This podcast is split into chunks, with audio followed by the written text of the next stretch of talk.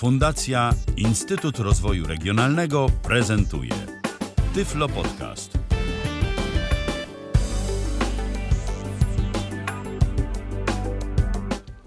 Witajcie, witajcie. Kolejny dzień, kolejny Tyflo Podcast i jego odcinek. Teraz na antenie Tyflo Radia, później oczywiście na tyflopodcast.net.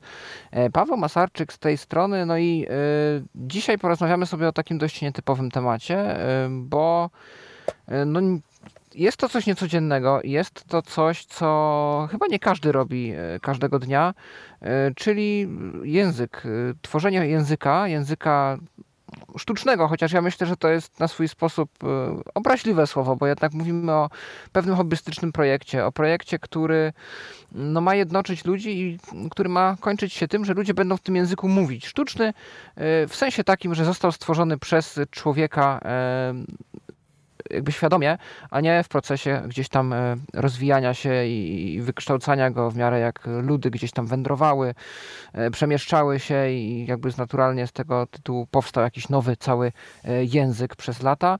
Tutaj mówimy o takim projekcie jak jest Esperanto czy Interlingua, tylko dotyczącym innej rodziny języków. Esperanto, Interlingua opierają się oba mm, te języki w dużej mierze na językach romańskich, takich jak włoski, hiszpański, francuski, francuski, no choć nie tylko, bo elementy e, jakieś słowiańskie też tam znajdziemy na przykład. E, a my właśnie dziś o słowiańskich mówić będziemy, mm, o języku międzysłowiańskim konkretnie, który jest e, jednym z takich, zdaje się, projektów ujednolicenia języków słowiańskich pod jednym gdzieś egidą. Moim gościem w studiu jest dziś Roberto Lombino. Witaj Roberto. Zdrowej Pawle, chwała Tobie za priglášenie do e, tutого programa i dobry wieczór всім слушателям. Велико се радую, że Wam tu dnes możemy zajedno e, nemnogo e, riekti o medziusłowiańskim języku. Cześć, dobry wieczór Wam e, wszystkim. Teraz pytanie konkursowe. E, oczywiście wy się możecie z nami kontaktować jak zwykle. E, tyflopodcast.net ukośnik Zoom.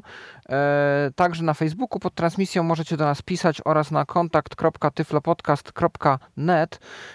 Michał Dziwisz jest z nami i będzie nasze wasze wiadomości nam czytał. On też odpowiada za technikę, za co jak zwykle dziękujemy.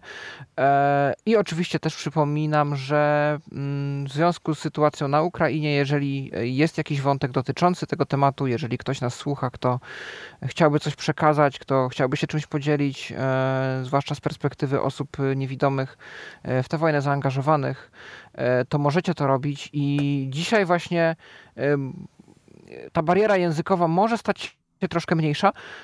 Ja jest, mam do Was już takie pytanie na start. Możecie pisać, dzwonić, dzielić się wrażeniami. Ile z tego, co Roberto właśnie powiedział, zrozumieliście? Ja zrozumiałem wszystko, ale to muszę przyznać, że ja interesuję się trochę językami słowiańskimi od jakiegoś czasu, też hobbystycznie i prywatnie, więc tu wysłyszałem oczywiście w inny sposób wymówione, ale słowa czeskie, słowa rosyjskie. E, który ja kojarzę z tymi językami, bo jak się okaże, to to nie jest tak, że te słowa są prawem własności konkretnego języka. E, słowa też z języków południowosłowiańskich, e, chorwacki, serbski. No więc właśnie, Roberto, to może powiedz, co, co teraz nam wszystkim tu pożyczyłeś i powiedziałeś, bo może nie każdy zrozumiał. Mhm. No, powiedziałem, yy, przywitałem się, podziękowałem Ci za zaproszenie do audycji i powiedziałem, że bardzo się cieszę, że yy, dzisiaj wieczorem możemy Wam wspólnie opowiedzieć co nieco właśnie o języku międzysłowiańskim. Jasne. Ja też, czyli dobrze zrozumiałem, to, to dobrze wiedzieć. E, no bo właśnie, e, zwłaszcza jak mamy jakieś takie kontakty gdzieś zagraniczne z osobami z innych krajów właśnie niż te, gdzie, gdzie mówi się jakimiś słowiańskimi językami, e, ale też sami się często zastanawiamy, na ile te języki są do siebie podobne. No bo ja gdzieś tam spotykając się na przykład z Niemcami, z Belgami, z Anglikami, e, często dostaję takie pytanie, mm, no ty mówisz po polsku, czyli ty pewnie dobrze rozumiesz rosyjski, e, a może chorwacki, ale w sumie z Czechami to ty się pewnie bez problemu dogadujesz. E, I Jest trochę tak, że też są jakieś y, czasami błędne założenia a propos tego, jakim alfabetem piszemy, że, że Polska to w sumie to pewnie jak Rosja, to pewnie cyrlicą. I gdzieś tam, jak się podróżuje do Czech, na Słowację, to też no taki, taki śmieszny ten język, coś tam rozumiemy, ale, ale to nie do końca nasze. To jest trochę inne, e, ciężko powiedzieć. I jak ty to widzisz, Roberto, z tej perspektywy takiej, że no właśnie, już y, ty trochę siedzisz właśnie, jaka jest twoja rola w języku międzysłowiańskim? To jest może pierwsze pytanie w tym projekcie języka uniwersalnego dla wszystkich Słowian i nie tylko, bo zaraz się też dowiemy, że można się go uczyć nie mając jakiegokolwiek e, zakorzenienia w kulturze słowiańskiej. Mhm. Czym się zajmujesz? No, y, generalnie jestem jednym z y, pięciu członków mm, Komisji Językowej Języka Międzysłowiańskiego, która mhm. w tej chwili, o czym pewnie za jakiś czas też powiem, już y, jest taka troszeczkę nieaktualna. Ona powstała w roku 2017, dlatego że te języki międzysłowiańskie, y, tych języków sztucznych było parę, były dwa, takie w sumie najbardziej rozwinięte, y, którymi pisała potem już jedna społeczność, po prostu część tak, część tak, a część mieszała, bo one były bardzo podobne do siebie. I trzeba było tylko jakoś te dwa języki połączyć i po prostu pójść na parę kompromisów i tak dalej, a komisja powstała z ludzi biegle mówiących po międzysłowiańsku, którzy przyjechali na pierwszą taką naszą konferencję, gdzie spotkaliśmy się na żywo. Mm, ale mm, z czasem już, no właśnie, problemy się rozwiązały i teraz y, też mamy dużo, dużo nowych użytkowników języka i y, dzięki temu myślimy o zmianie y, na jakąś akademię, gdzie byłoby już więcej członków. Tylko, że no właśnie, COVID i różne inne okoliczności teraz zatrzymały nasze plany i przez to mm, nie możemy się spotkać y, na żywo, mimo że bardzo byśmy chcieli. Jasne. Czyli ty jesteś osobą, jedną z osób, które poniekąd ustalają zasady tego języka, czyli wy się tam naradzacie, prawda? Ja sobie tak to wyobrażam, e, że wy sobie tam gdzieś nie wiem, siedzicie, jakąś konferencję, umawiacie się na konferencję, czy osobiście, czy przez internet i radzicie nad tym, e, którą formę gramatyczną przyjąć, e, które słowo bardziej się spopularyzuje i, i tak dalej, jak, jakie fonetyczne zasady przyjąć, jak coś pisać i, i jak to promować też prawdopodobnie. Więc to jest ogrom pracy. Y, z takiej perspektywy czasu właśnie tak, y, jak to widzisz? Te języki są do siebie słowiańskie podobne, czy jednak te różnice są na tyle duże, że ciężko tu mówić o jakimś elemencie wspólnym? Tak, zdecydowanie języki słowiańskie są do siebie podobne. Oczywiście im bliżej geograficznie, tym bardziej podobne. I mm, muszę tu też podkreślić, że na pewno międzysłowiański to nie jest jedyny sposób, jak można się nauczyć porozumiewać się z innymi Słowianami. Bo istnieje na przykład taka metoda, która się nazywa pattern learning. To może, może ty się na tym bardziej znasz. Chodzi o to, że się nauczymy jak gdyby zmieniać troszeczkę ten swój język yy, i, no parę, parę, i nauczymy się paru słów takich najistotniejszych i to się potem tam może rozwijać. Jak po prostu się yy, komunikować z określonymi z no właśnie użytkownikami innego języka określonego słowiańskiego albo i większej ich liczby, a międzysłowiański y, jest po prostu takim usystematyzowaniem tego i przy okazji jeśli nauczymy się międzysłowiańskiego, to daje nam to wgląd, tak myślę, w system właśnie języków słowiańskich. I no ja dzięki temu na przykład mogłem po prostu połączyć sobie różne fakty, które już wcześniej kojarzyłem tam o różnych językach słowiańskich bo jestem z nimi w kontakcie od dzieciństwa, poprzez muzykę, poprzez słuchanie radia, poprzez kontakty z ludźmi z innych krajów i tak dalej. No i, i właśnie, i, i ten międzysłowiański pomógł mi to uporządkować i, i troszkę y, też dał mi taką jedną z, możli z możliwych perspektyw. To widzisz, e, nie, nie wiedziałem, że ta metoda, o której mówisz, pattern learning, że ona tak się fachowo nazywa, ale można wydedukować, o co w tym chodzi i ja tą metodę też trochę stosuję, albo widziałem też w różnych wywiadach albo rozmowach o języku międzysłowiańskim, gdzie ta idea była demonstrowana, e, że mm, nawet przedstawiciele właśnie twoi znajomi, którzy są w komisji, stosują tą metodę, e, chcąc się skomunikować właśnie, mając w zespole właśnie Polaków, Ukraińców, Czechów, e, osoby z różnych tak naprawdę mm, e, krańców tego słowiańskiego spektrum, mhm. czyli to dopasowywanie słów. No bo na przykład ja to tak zauważyłem i domyślam się, że międzysłowiański próbuje to rzeczywiście uporządkować. Natomiast taki trik, który zauważyłem, że działa, to jest to, że w językach słowiańskich każde słowo, może to jest trochę uogólnienie, ale taka jest moja obserwacja, y, posiada jakąś skończoną liczbę wariantów, które można sobie wyprowadzić, powiedzmy dwa albo trzy. Y, I wystarczy tylko trafić w ten odpowiedni wariant albo użyć jednego i drugiego na wszelki wypadek, żeby druga strona zrozumiała. Bo to jest potem tylko kwestia wymowy tego, gdzie się jak przesunęły spółgłoski, samogłoski. Mm, tak, Pamię... więcej, twardziej. Tak, ja pamiętam, że oglądałem na kanale Ecolinguist y, taki też entuzjasta różnych języków, nie wiem czy on sam jest lingwistą z wykształcenia, Norbert, który prowadzi ten kanał. Y, jest Polakiem mieszkającym w Meksyku, no i kiedyś zaprosił zdaje się, y, Michała Swata, tak, twojego znajomego tak. z Komisji Międzysłowiańskiej na YouTube'a. No i oni tam sobie robili ćwiczenia gimnastyczne. I to, co mnie y, przykuło moją uwagę, to jest to, że Michał próbował e, użyć dwóch form. Na przykład powiedział, że proszę podnieście rękę i on e, wykazał to, że słowo podnieść e, ma formę podnieść albo formę dźwignąć. I teraz zależy jaki język, to możesz powiedzieć, y, proszę tą rękę ruku podnieść, podnesti, dwignut, dwignuti, dźwignąć. I to rzeczywiście, y, my te oba słowa znamy w języku polskim. My ich używamy mm, w trochę innych kontekstach i w trochę innych rejestrach językowych, bo rękę raczej podniosę niż ją dźwignę, aczkolwiek gdybym powiedział dźwignąć rękę, to zostanie zrozumiane. I to może być też użyte tylko w troszkę innym znaczeniu niż w takim właśnie gimnastycznym. My raczej dźwigamy coś ciężkiego, tak jak dźwig, e, crane, mhm. czyli po prostu maszyna, która podnosi jakiś ciężar. Natomiast tak. podnieść, no czyli nieść, tak? Mogę coś trzymać w ręku i to nieść, ale podłożę pod mój łokieć drugą rękę, czyli pod podnoszę, podnieść. Mhm.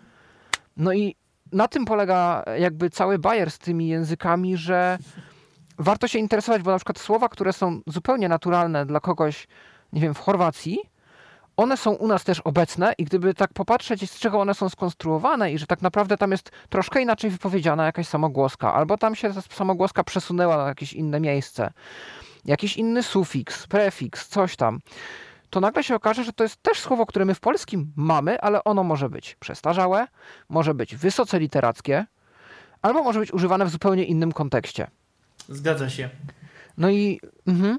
nie wiem, czy coś tu chciałeś dodać do tego, ale nie, to znaczy, może co... to, że polski jest dość daleko akurat. Co ciekawe, z Polaków dość dużo się interesuje międzysłowiańskim, ale polski jest dość daleko od tego takiego środka, takiego, takiego średni, uśrednionego właśnie języka słowiańskiego yy, przez yy, parę zmian typu właśnie, że tylko polski ma dzisiaj on, e i, i różne inne rzeczy, nawet, nawet RZ, które się wymawia jako ży, isz, isz i tak dalej. Więc Polakowi, y- Polakowi akurat może być troszkę trudniej, ale z drugiej strony, jeśli Polak się nauczy tych zmian dla jednego języka, to już wszystkie inne raczej mu wejdą tak w miarę. Mnie bardzo urzekło co, coś, co kiedyś prywatnie powiedziałaś mi o języku polskim, co jest bardzo interesującą uwagą, e, przy, która płynie od kogoś, kto się tego języka nauczył, że polski to taki słowiański chiński. I ty mi dałeś kilka takich przykładów słów typu ciągnąć, szczęście i... tak. e, I to może pokazuje, że dla kogoś z zewnątrz nasz język brzmi naprawdę w sposób ciekawy, że te transformacje u nas, te nosowe głoski, e, to jest coś, czego nie ma aż tyle w językach właśnie wschodnich e, czy tak. południowych. No jest to ciekawa transformacja na pewno. No po czesku mhm. ciągnąć to jest tachnąć, szczęście to ścieski, po międzysłowiańsku też będzie mhm. i szczęście, więc... No, tak, no my też musimy tachać, taszczyć, ale to jest bardziej śląskie chyba. Mhm. Więc tu jeszcze dochodzą dialektyzmy. Um, no ale właśnie, myślę, że e, warto zacząć od takich jakby przyczyn historycznych. Mhm. Jak to się wszystko potoczyło, że jesteśmy w tym miejscu, w którym jesteśmy? Od kiedy Słowianie, og ogólno pojęci, e, zaczęli dostrzegać jakieś, znaczy no myślę, że ja to tak kojarzę historycznie, że kiedyś byliśmy może nie jednym wielkim, ale w jakimś sensie plemieniem, e, które z czasem się rozbiegło po różnych częściach Europy i, i sobie potworzyło swoje jakieś powiedzmy państwa, języki. No bo właśnie, tak się zastanawiam, na ile jest to poczucie. Mam wrażenie, że w niektórych państwach bardziej niż w innych że jesteśmy no, no, Polakami, czy ty jesteś Czechem, e, ktoś nas może słuchać ze Słowenii, jest Słoweńcem, e, ktoś z Białorusi Białorusinem, a może nawet nas słuchają Łużyczanie, też jest taki, taka narodowość, czy właśnie taki lud słowiański. No ale teraz taka etniczność. Natomiast na ilu z nas jest w stanie powiedzieć, na przykład my tu w Polsce, że czujemy się też Słowianami? jakie to niesie ze sobą implikacje? Czy to jest tak postrzegane bardziej nacjonalistycznie, że my Słowianie kontra, czy my Słowianie to już się u nas trochę inaczej kojarzy, ale po Eurowizji roku tak. 2014, natomiast bardziej, że, że my widzimy w tym jakiś powód do dumy takiej, ale narodowej, czy bardziej, że my Słowianie jako jakaś całość, która się łączy z innymi narodami, że tak samo Słowianami są właśnie Słowacy, Czesi, yy, Ukraińcy, Rosjanie, yy, właśnie teraz yy, Chorwaci, Słoweńcy i tak dalej.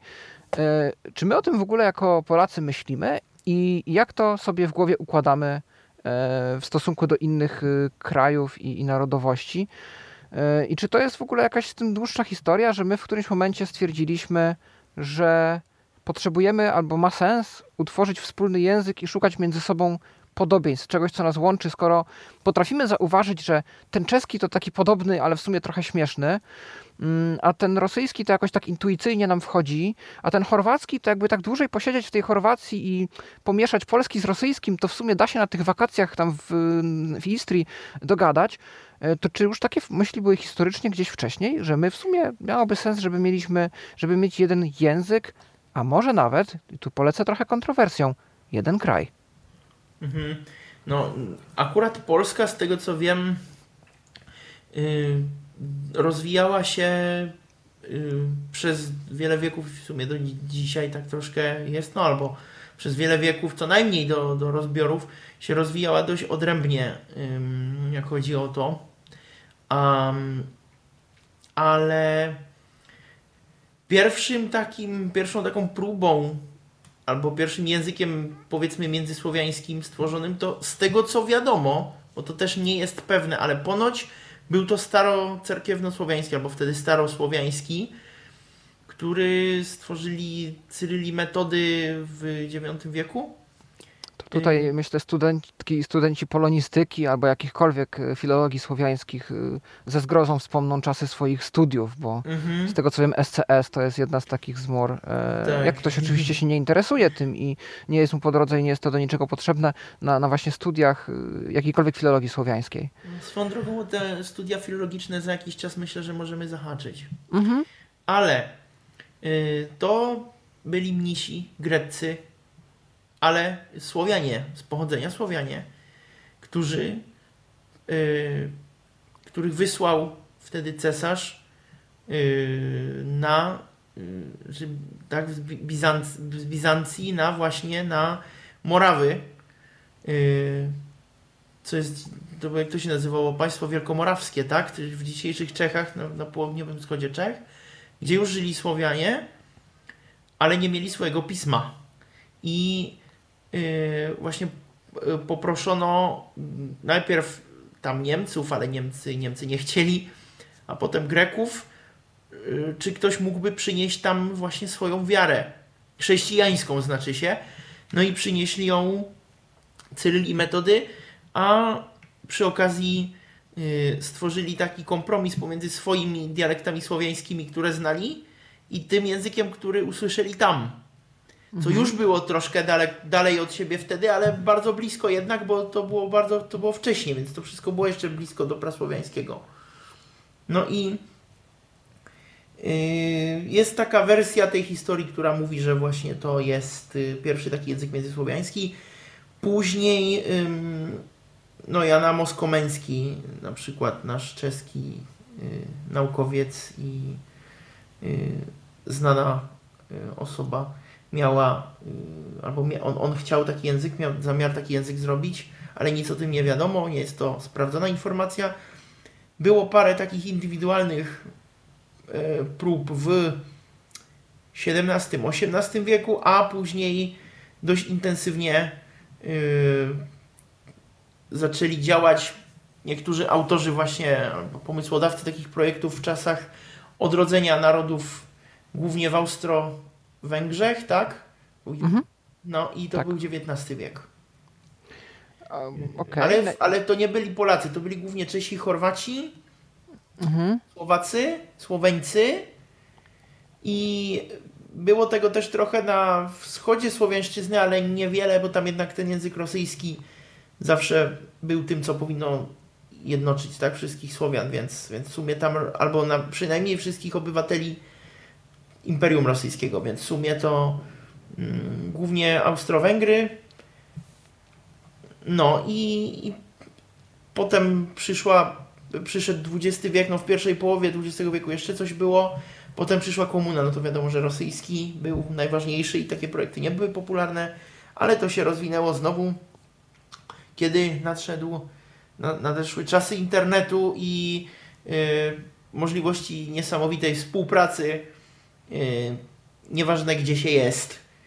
Y, jeszcze może powiem, że w XIX wieku tej idei tego języka międzysłowiańskiego towarzyszył ten tak zwany panslawizm, czyli taka myśl, że właśnie tak jak to powiedziałeś, Słowianie to jeden naród, yy, który tak jak gdyby o tym zapomniał i powinniśmy mieszkać też w jednym kraju.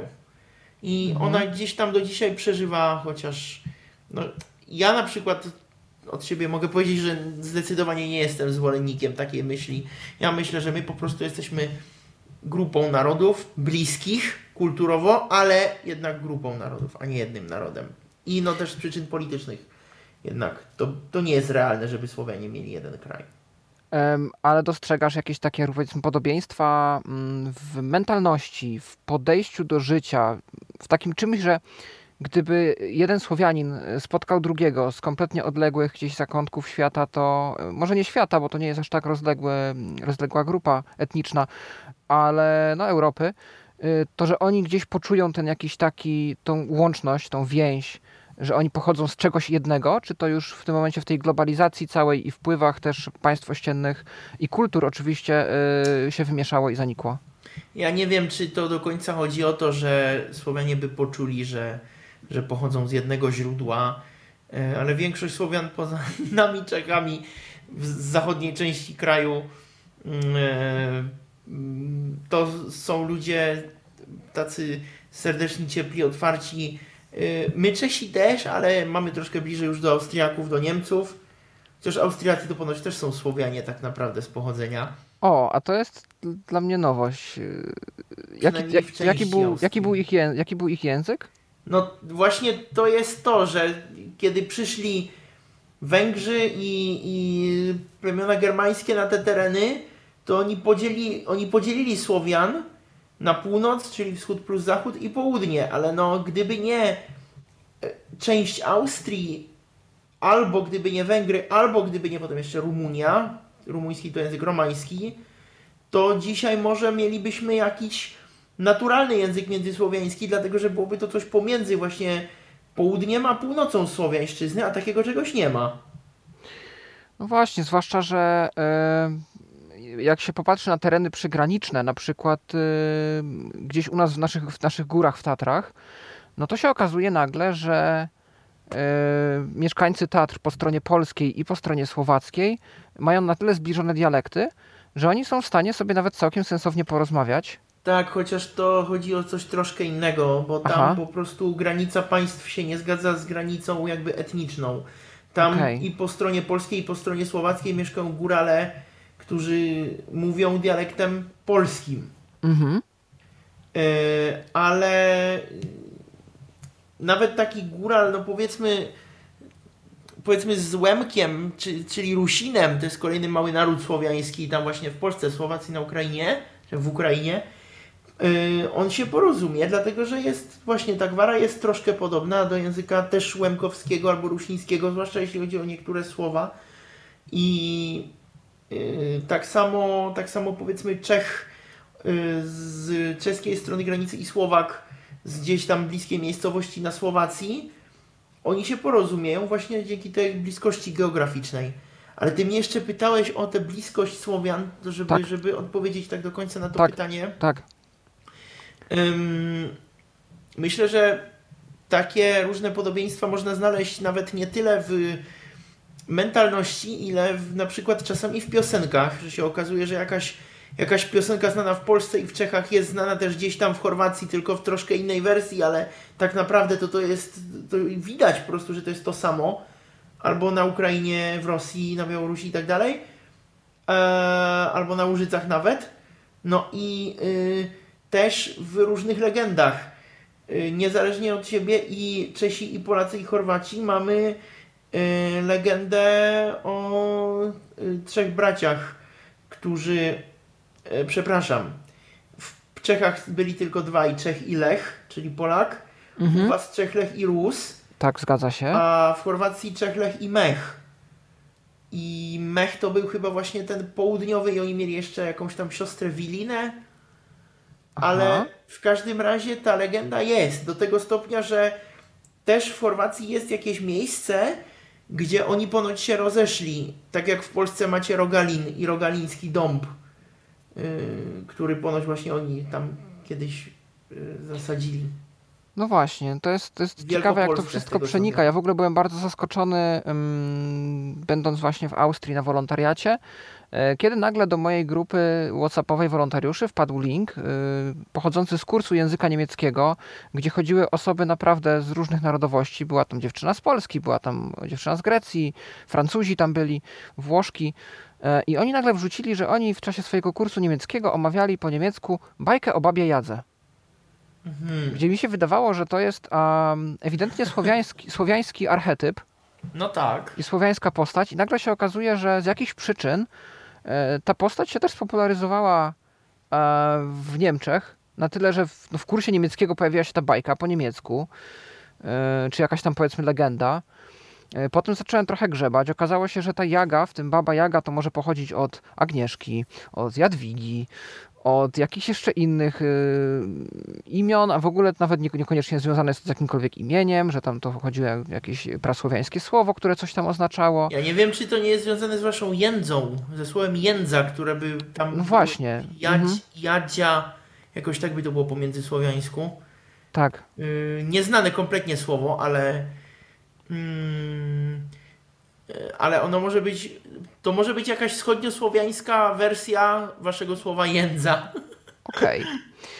E, To wracając jeszcze na chwilkę do tej idei panslawizmu i tego właśnie jednego narodu słowiańskiego, e, czy te idee jeszcze w tym XIX wieku, czy to się łączyło z jakimiś konkretnymi aspiracjami czyimiś, e, jeśli chodzi o rządzenie, czy to było bardziej taka idea fix e, pewnych zapaleńców i aktywistów na, na, na ten wymiar, e, nie wiem, polityczno-językowo-kulturowych, czy tam były już, za tym stały już jakieś konkretne aspiracje e, utrzymania władzy?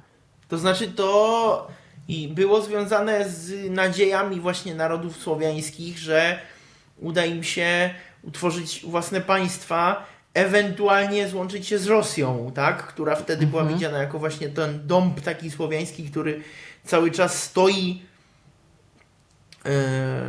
i, i yy, Czesi, Chorwaci i inne narody słowiańskie w Austrii mieli nadzieję, że, że im się uda mm, właśnie odzyskać swoją państwowość, a że no wtedy takich państw nie było, no to idea się radykalizowała, przynajmniej tak ja to widzę. No nie jestem historykiem ani nic, ale mam wrażenie, że jest taki mechanizm i że też z tego powodu właśnie powstała ta, ta myśl panslawizmu.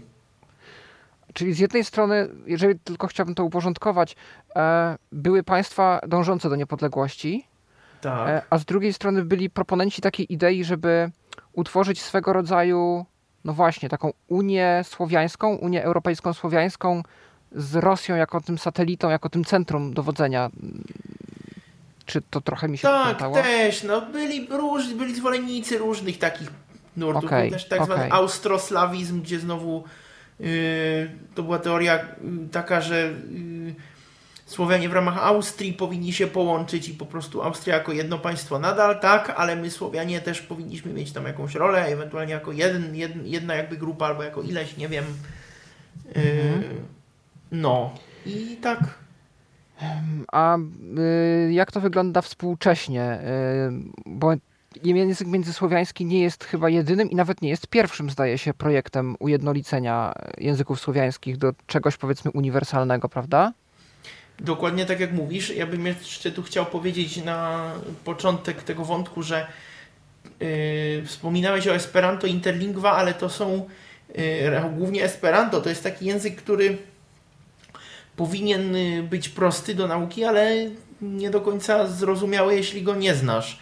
I na przykład ty, ty mówiłeś i słusznie, że on y, ma słownictwo z języków powiedzmy romańskich, ale nie tylko ale jego gramatyka jest troszkę, to jest nawiązanie do języków niektórych azjatyckich, gdzie na przykład łączysz różne, różne yy, tam przyrostki, przedrostki, różne nie, nie wiadomo co, a, yy, i ona nie jest tak do końca naturalnie europejska, a międzysłowiański należy do tak zwanych języków zonalnych, które właśnie powinny być zrozumiałe przede wszystkim i to zrozumiałe dla jednej konkretnej grupy osób, dla członków Y, dla użytkowników języków z y, określonej rodziny. I taka jest, z tego co wiem, nawet już interlingua jest neolatino, romańskie, jest y, Middlesprach czy Volkssprach, czyli tam intergermanic, tak? Germański taki język, też, tak. też rozwijany.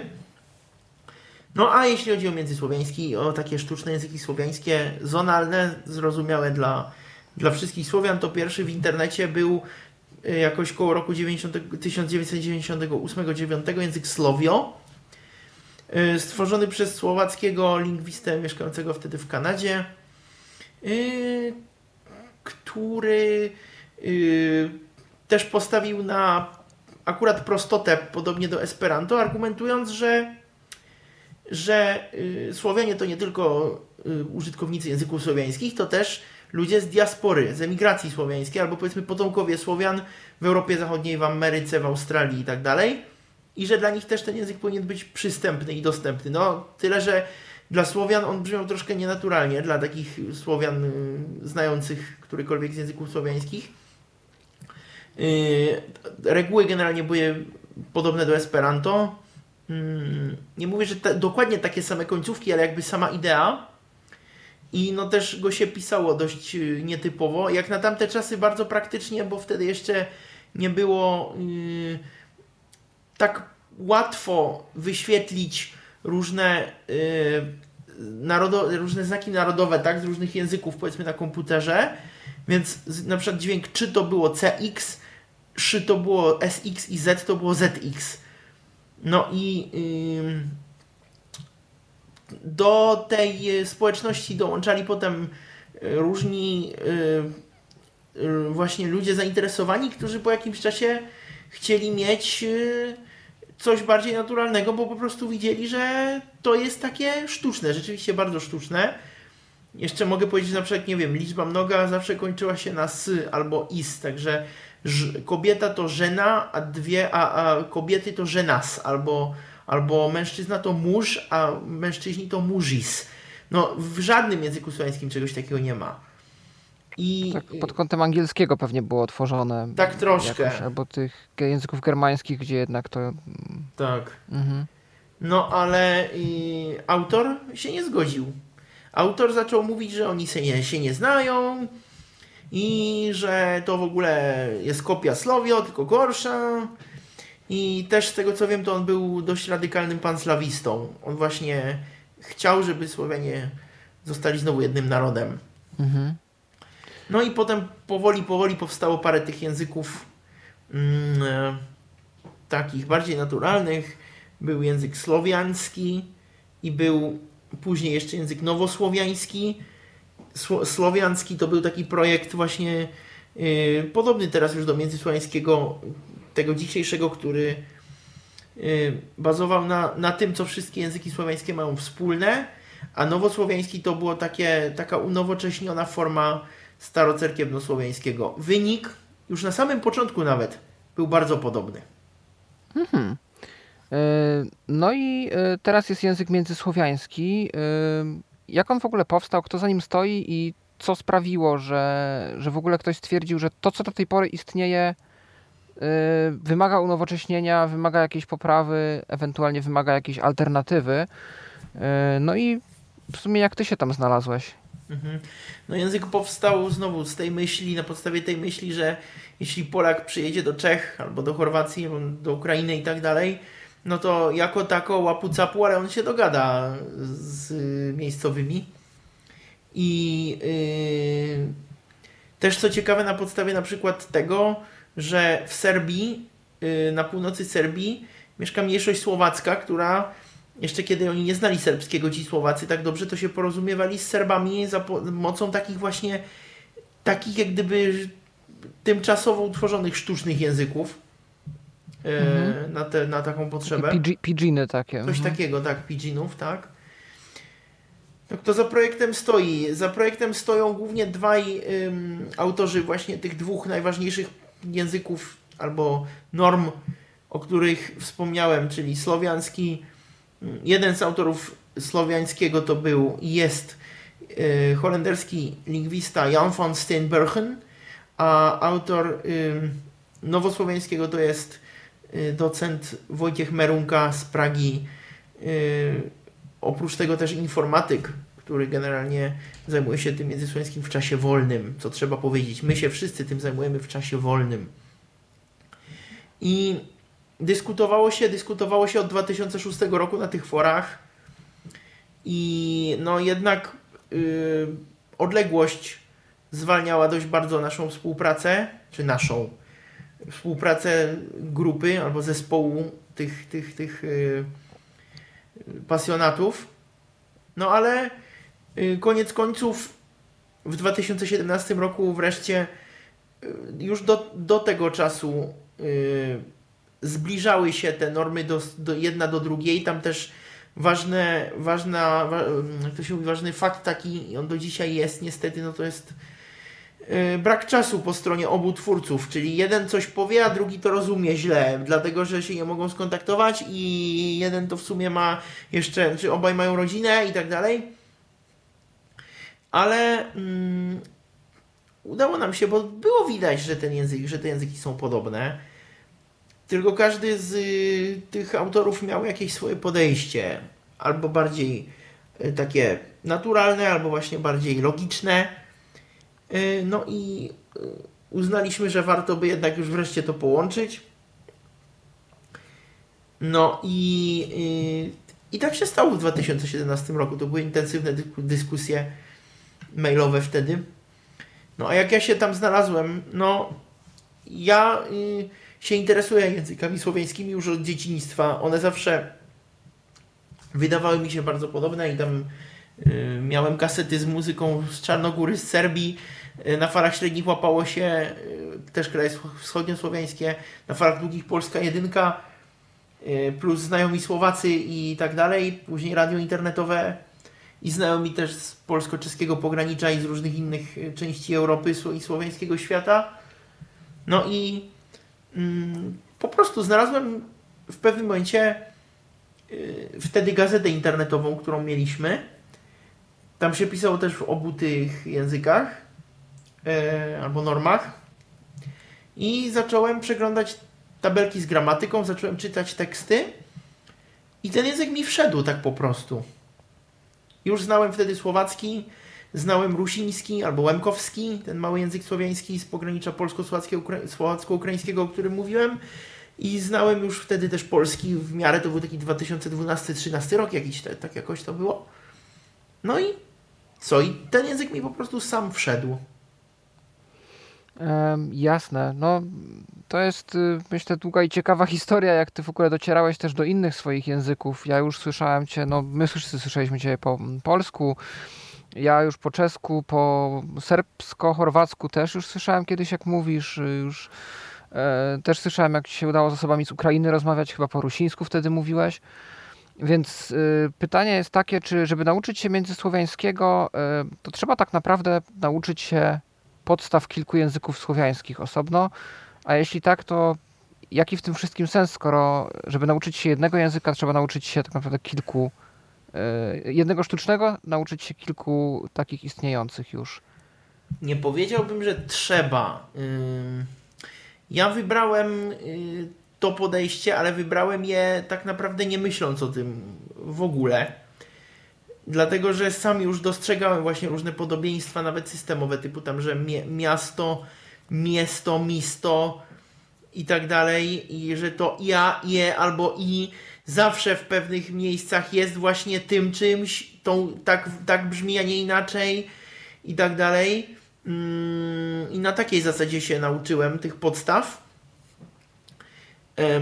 Ale na pewno nie trzeba. Y, właśnie Michał Swat, mój kolega tu z Poznania, o którym wspomniałeś, nauczył się międzysłowiańskiego najpierw i dopiero później zaczął docierać do tam języków słowiańskich y, naturalnych. On do dzisiaj żadnego nie zna y, poza swoim polskim. Znaczy, dogada się poprzez międzysłowiański, tak samo jak ja, ale żeby znać, jakby oficjalnie to nie zna. No i yy, na pewno te języki właśnie, im więcej języków, albo no tak, najlepiej z kilku tych grup języków słowiańskich się zna, to tym bardziej można wyobrazić sobie, jak działa, jak działa ten system i to na pewno pomaga w międzysłowiańskim. W ogóle dla mnie słowo system to jest słowo klucz, jeśli chodzi o międzysłowiański. Mhm. Yy, międzysłowiański to jest też jedna wielka improwizacja i no im więcej tych języków kojarzymy, tym lepiej możemy improwizować już na początku. Na pewno można się nauczyć międzysłowiańskiego też jako pierwszego języka słowiańskiego poza swoim ojczystym. Um, trzeba, albo dobrze jest zacząć wtedy właśnie od tego, jak zmieniać swoje słowa, tak żeby one brzmiały bardziej po międzysłowiańsku, a później się nauczyć tam tych innych słów i ewentualnie jak na przykład układać zdanie tak, żeby inni Słowianie to lepiej rozumieli, albo żeby to nie brzmiało jakoś nienaturalnie, zbyt skomplikowanie, zbyt z drugiej strony, nie wiem, dziecinnie na przykład. Mhm. E, to może teraz podyskutujemy troszkę o tym e, w ogóle, jaki jest wasz w tym wszystkim cel i, i, co wy w ogóle zamierzacie. E, wy jesteście jakkolwiek sformalizowaną grupą, czy to jest taka nieformalna grupa hobbystyczna? Czy macie na przykład stowarzyszenie, albo fundację, albo jakoś inaczej jesteście zrzeszeni? Czy to jest po prostu grupa hobbystów, którzy działają sobie w internecie? No w Czechach część naszej grupy jest członk, członkami stowarzyszenia, które się nazywa Słowancka Unia E, I to stowarzyszenie też organizuje na przykład co roku festiwal taki folklorystyczny, e, gdzie zapraszamy zawsze właśnie e, zespoły ludowe z dwóch krajów słowiańskich, najlepiej jednego północnego i jednego południowego, żeby nie było tego podziału wschód-zachód, tego takiego tradycyjnego. Mhm. Ale oprócz tego jesteśmy głównie grupą hobbystyczną, taką mniej, mniej, mniej sformalizowaną, wokół Facebooka, wokół, wokół Discorda. Mhm. E, jasne. I te, jako taka grupa, mimo wszystko, macie jednak jakieś zdefiniowane cele. Co chcielibyście osiągnąć i do czego chcielibyście doprowadzić, żeby czym język międzysłowiański ostatecznie się stał? E, otóż chcielibyśmy, żeby język międzysłowiański był takim narzędziem komunikacyjnym dla Słowian, żeby nie musieć, żeby nie musieli oni uczyć się angielskiego jako języka jednak kulturowo bardziej oddalonego i yy, językowo też, yy, żeby komunikować się ze sobą. Zarówno na poziomie oficjalnym, czyli na przykład dwa miasta partnerskie w Czechach i w Bułgarii piszą między sobą po międzysłowiańsku, jak i yy, nieoficjalnie, czyli no, Czech jedzie albo Polak do Chorwacji yy, i on może się oczywiście nauczyć podstaw tego chorwackiego, albo może się nauczyć paru zdań, albo może się nauczyć jak zmieniać swój czeski, żeby on był bardziej chorwacki. I to też jak gdyby takie zasady powinny być częścią tego naszego międzysłowiańskiego, ale może nauczyć się samego międzysłowiańskiego i wtedy Y, i przejrzeć sobie listę paru takich y, niebezpiecznych słówek, które po czesku albo po polsku i po chorwacku mają inne znaczenie, na przykład odwrotne. I no, liczyć na to, że się w miarę porozumie, a porozumie się y, z miejscowymi. Tym sposobem też chcemy nawiązać my na to mówimy dyplomację kulturową, czyli taką współpracę właśnie kulturową pomiędzy Słowianami, narodami słowiańskimi, gdzie tak jak powiedziałem, okazuje się, że mamy dużo wspólnego, na przykład jeśli chodzi o legendy jakieś ludowe i inne takie rzeczy i mm, warto się temu przyglądać, warto, żeby o tym wiedzieli zwykli ludzie. No i yy, no właśnie, festiwale, jakieś yy, yy, takie wydarzenia, y, głównie właśnie kultura, jakieś koncerty, teatr, nie wiadomo co, może filmy, y, żeby Słowianie wiedzieli, że, że mamy zbliżoną do siebie kulturę jako narody. No i oczywiście też y, ewentualnie z przyczyn ekonomicznych dobrze by było, żeby międzysłowiański pojawił się na jakichś ulotkach w hotelach, no bo wtedy nie trzeba pisać w paru językach słowiańskich albo na artykułach spożywczych powiedzmy, tylko się napisze po międzysłowiańsku łacinką, po międzysłowiańsku cyrylicą, jest im mniej papieru i y, większa grupa tak, odbiorców. Mhm. Na pewno nie chcemy iść w politykę w żaden sposób. Raczej właśnie taka współpraca kulturowa i uświadamianie społeczeństwa, że ten język międzysłowiański jest po prostu, że, że my jako narody słowiańskie jesteśmy sobie bliscy. Mhm. E, no i właśnie, więc chcielibyście, żeby jak najwięcej osób języka się nauczyło. E, czy jakie istnieją możliwości, jeżeli ktoś by chciał zacząć od zera nauczenia się e, języka międzysłowiańskiego? Czy istnieją no. jakieś, nie wiem, podręczniki, albo jakiś taki materiał nawet dydaktyczny, ale bardziej rozrywkowy? Czy istnieją tylko takie, powiedzmy, surowe zasady spisane w sposób akademicki? Jak działa no cały i, system? No i to jest właśnie taka troszeczkę słaba strona jednak. Jest jedna książka, ona jest po angielsku, ale to jest raczej taka monografia o języku międzysłowiańskim niż, niż podręcznik. Może to być podręcznik dla anglojęzycznych, ale jest chyba rosyjskie tłumaczenie, hiszpańskie, ale to jest takie bardziej właśnie naukowe podejście. Um, no jest strona internetowa, gdzie są y, po angielsku spisane zasady i omówiony cały język i gdzie jest też słownik. Jest parę filmików na YouTubie. Y, była taka Chorwatka Sandra, która, która nagrała parę właśnie odcinków o międzysłowiańskim, ale y, ja bym nadal powiedział, że dla Słowianina Y, najlepiej jest mimo wszystko nauka w praktyce. Najlepsza jest nauka prak praktyczna, czyli w tym momencie od chyba dwóch lat istniejący serwer Discorda, gdzie można wejść, można zacząć pisać też po polsku i albo po angielsku. Yy, ludzie będą odpowiadać po międzysłowiańsku. Wy zobaczycie, że rozumiecie parędziesiąt procent, a z czasem coraz więcej. No i się nauczycie tego języka. Ewentualnie można, wiadomo, czytać teksty, które są, przeglądać tą gramatykę w tabelkach, yy, ale ja wiem, że to jest takie właśnie, takie suche bardzo i że jednak, jednak ludzie wolą żywy język, no i niestety jeszcze nie mamy dobrego podręcznika dla Słowian, a szkoda, bo on powinien być i mógłby też właśnie bazować na tym, na, na początku takiego podręcznika powinny być właśnie zasady dla konkretnego języka, jak zmieniać ten swój język, a później ja bym tutaj zastosował taką metodę yy, nawet bez języka yy, jakby drugiego, tylko takie, takie zdania z, ewentualnie z obrazkami, ze zdjęciami, które każdemu powiedzą yy, co, co to znaczy. Wiem, że łacina, y, łacinę tak uczono kiedyś, y, czyli na przykład, nie wiem, Warszawa jest grad.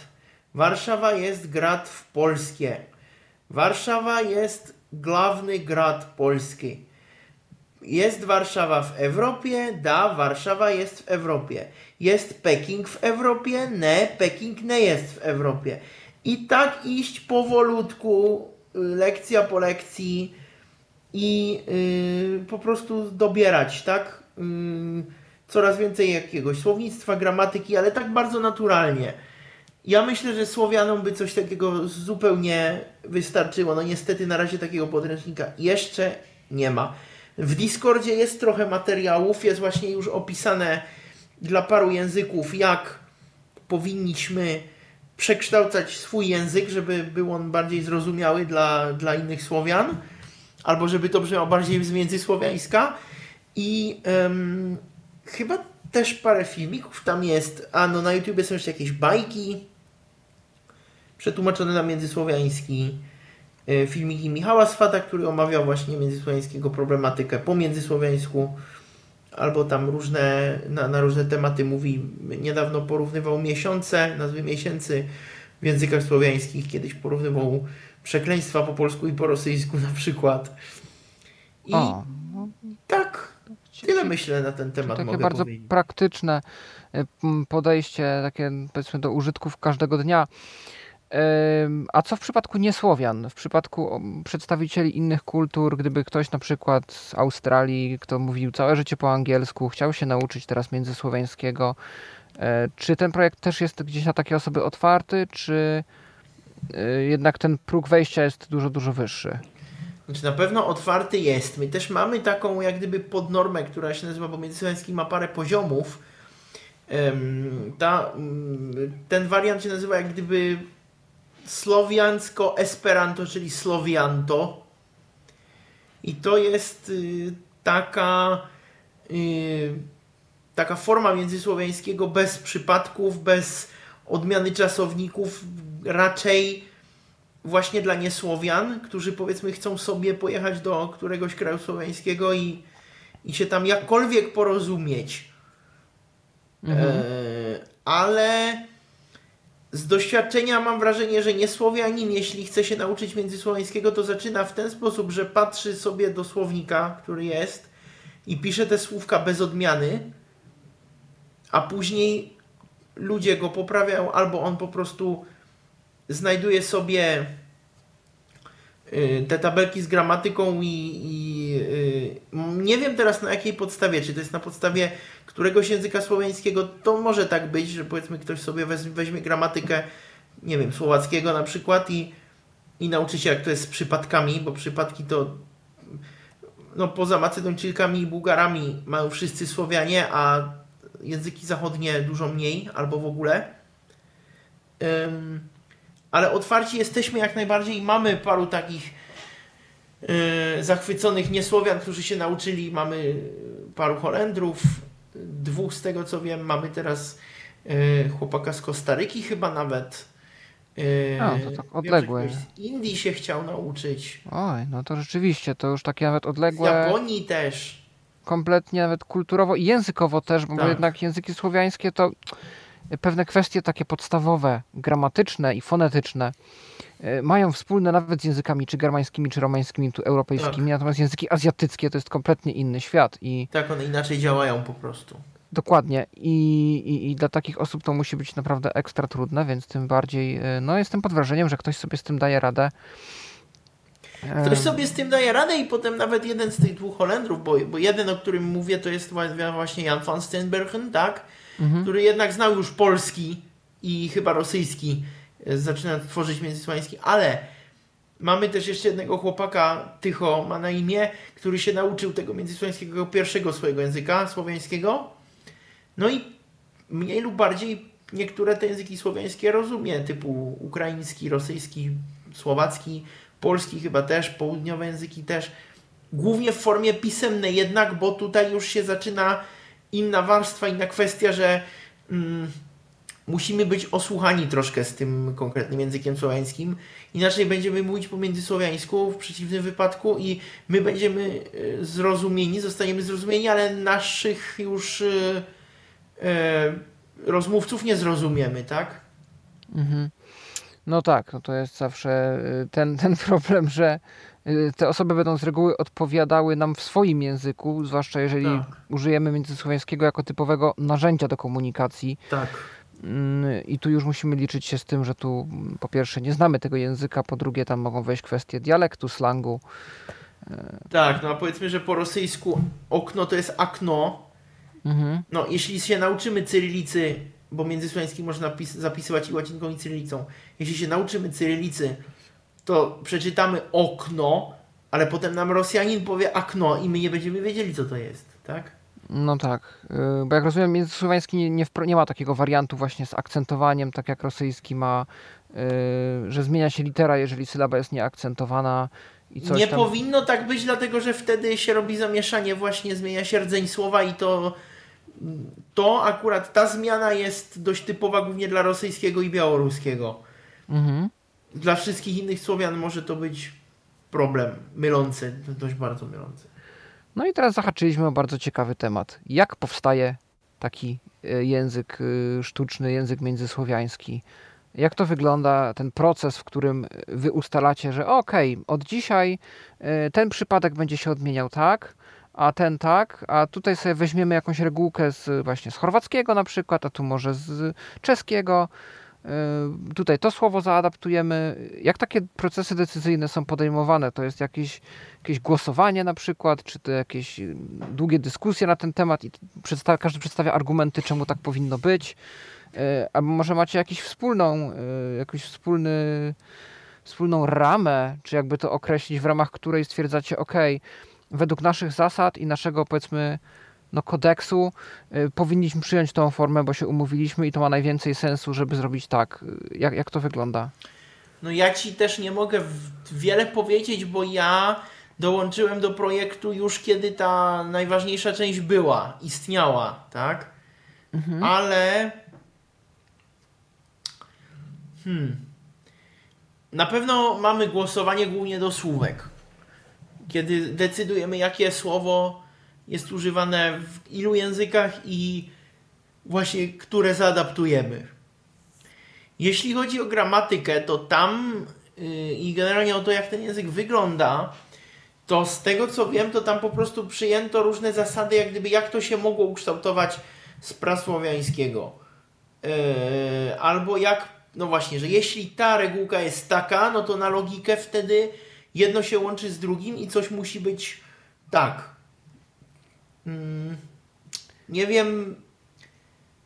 Czyli, tutaj... mhm, czyli kryterium jest pewnym yy, to popularność, tak? Użycia w jak największej ilości języków, konkretnej, nie wiem, czy słowa, czy konkretnej zasady. Na pewno jak chodzi o słowa, to tak. Mhm. Jak chodzi o zasady, to przede wszystkim chodzi o to, żeby to się systemowo zgadzało, żeby po prostu to się jakoś łączyło jedno z drugim. I że to nie jest tak, że po prostu my, my mówimy tak, to bierzemy z czeskiego, to bierzemy z chorwackiego, a to bierzemy z rosyjskiego. Nie, to musi być tak bardzo uśrednione, jak tylko się da. Okej, okay, no tak, żeby zachować tą jak największą kompatybilność, żeby każdy mógł to tak. zrozumieć. E, no ale w takim właśnie przypadku, jak na przykład to, to podnoszenie, o którym mówi, mówiliśmy mhm. na początku, podnieść, dźwignąć, czy obydwa te słowa funkcjonują w międzysłowiańskim jako synonimy, czy to był akurat przykład tego pod, podrabiania słów pod, e, czy, pod, czy zmieniania swoich słów pod kątem zrozumiałości dla, dla reszty słuchaczy wtedy, w tym, w tym przykładzie tego, tych ćwiczeń? No chyba to był jednak przykład takiego właśnie podmieniania Aha. słów, bo, bo, bo najpopularniejsze y, słowo tu jest dźwignuti, y, czyli po polsku dźwignąć i y, to jest, z tego co wiem, to główne słowo w międzysłowiańskim. Okej. Okay. A w kwestii gramatyki, fonetyki, to nie wiem, jest jakiś konkretny język, z którego się czerpie, czy się po prostu szuka wspólnego, możliwie wspólnego mianownika we wszystkich i się wybiera jakiś taki wariant? Z jednej strony się szuka wspólnego mianownika we wszystkich, ale na pewno, no właśnie, jeśli któryś język poszedł w stronę jakiejś innowacji na przykład, no to, to tego się nie bierze pod uwagę. I tutaj klasyczny przykład to jest odmiana yy, rzeczowników w liczbie mnogiej, czyli to, że jest na przykład z kim, z czym, z żenami, Mhm. E, to jest forma, którą mają wszyscy y, północni Słowianie plus Słoweńcy. Oni mają końcówkę amitam. Mhm. Ale yy, powiedzmy w serbskim i w chorwackim to jest ama i to jest też komu czemu kobietom, to po, po chorwacku, po serbsku będzie też żenama i sa żenama, czyli z kobietami, co jest forma dawnej liczby podwójnej, czyli kiedy się mówiło o dwóch kobietach. Tak, yy, to w słoweńskim chyba jeszcze istnieje liczba Tak, w słoweńskim podwójna. jest osobna tak liczba podwójna i w łużyckich jeszcze też, w językach łużyckich. Mhm. No i właśnie to jest jak gdyby innowacja, żeby zastąpienie jednej formy drugą formą, a skoro ta pierwotna forma jest w wielu językach, no to my ją bierzemy, tak? I to też logicznie jest, yy, powiedzmy, no właśnie, bardziej odpowiednie, powiedzmy, tak? Bardziej pasuje jednak. Tak. Y, no spora część słuchaczy mogła się już połapać na tym etapie, że nasza dyskusja jest dość mocno techniczna. Tak. I jak ktoś y, nie, nie siedzi w tym jakoś głęboko, to może się czuć lekko zagubiony, y, bo to brzmi troszkę jak no, takie dyskursy powiedzmy uniwersyteckie. Czy język międzysłowiański już znalazł jakieś odzwierciedlenie w świecie akademickim? Czy on jest jakoś rozpatrywany już tak na tyle poważnie, że można go może studiować na zasadzie przedmiotu, może nie kursu lektorskiego, żeby się uczyć, ale na przykład gdyby ktoś chciał go analizować w formie jakichś zajęć, wykładów, yy, pisać o nim pracę. No, pisać pracę można na każdy temat, to kwestia tego, co przyjmie twój promotor, ale yy, jest, ma to jakieś odzwierciedlenie w świecie nauki? Yy, no niestety nie jakoś zbytnio. Ja planowałem pisać tu w Poznaniu pracę o języku międzysłowiańskim, ale nie udało mi się dostać na międzywydziałowe studia humanistyczne i społeczne na które chciałem się dostać, ale chciałem się dostać też na polonistykę i wziąć sobie polonistykę jako główny kierunek też tam na tym, na tym o czym wspominałem, a dostałem się po prostu na polonistykę, więc jednak nie piszę o tym międzysłowiańskim, ale yy, na pewno można, można by na uniwersytecie zrobić to przynajmniej jako jakiś fakultet.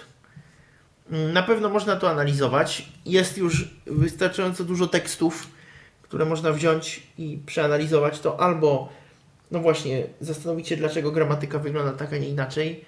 I ja bym tutaj sugerował yy, jeszcze taką, takie podejście, że jeśli jest gdzieś, yy, a na wielu uniwersytetach, na, na filologiach słowiańskich jest właśnie starocerkiewno-słowiański jako obowiązkowy przedmiot, czy nie warto by połączyć tego z międzysłowiańskim? Oczywiście niech będzie ten starocerkiewno-słowiański na początek, ale to nie da studentom praktycznie nic Y, do y, życia codziennego, chyba że będą chcieli coś studiować w archiwum jakimś. A ten międzysłowiański to jest taka nowocześniejsza forma tego samego, która jednocześnie by im ułatwiła mm, no właśnie, komunikację z innymi Słowianami, pokazała też, w którym kierunku to się może rozwijać. I yy, oprócz tego E, no, ja bardzo przepraszam, to jest nieprofesjonalne, ale uciekła mi myśl w tym momencie. No, może jeszcze pomyśleć, ale może jeszcze pewno, wróci. Tak, tak, ale na pewno, na pewno, a już wiem, co chciałem powiedzieć.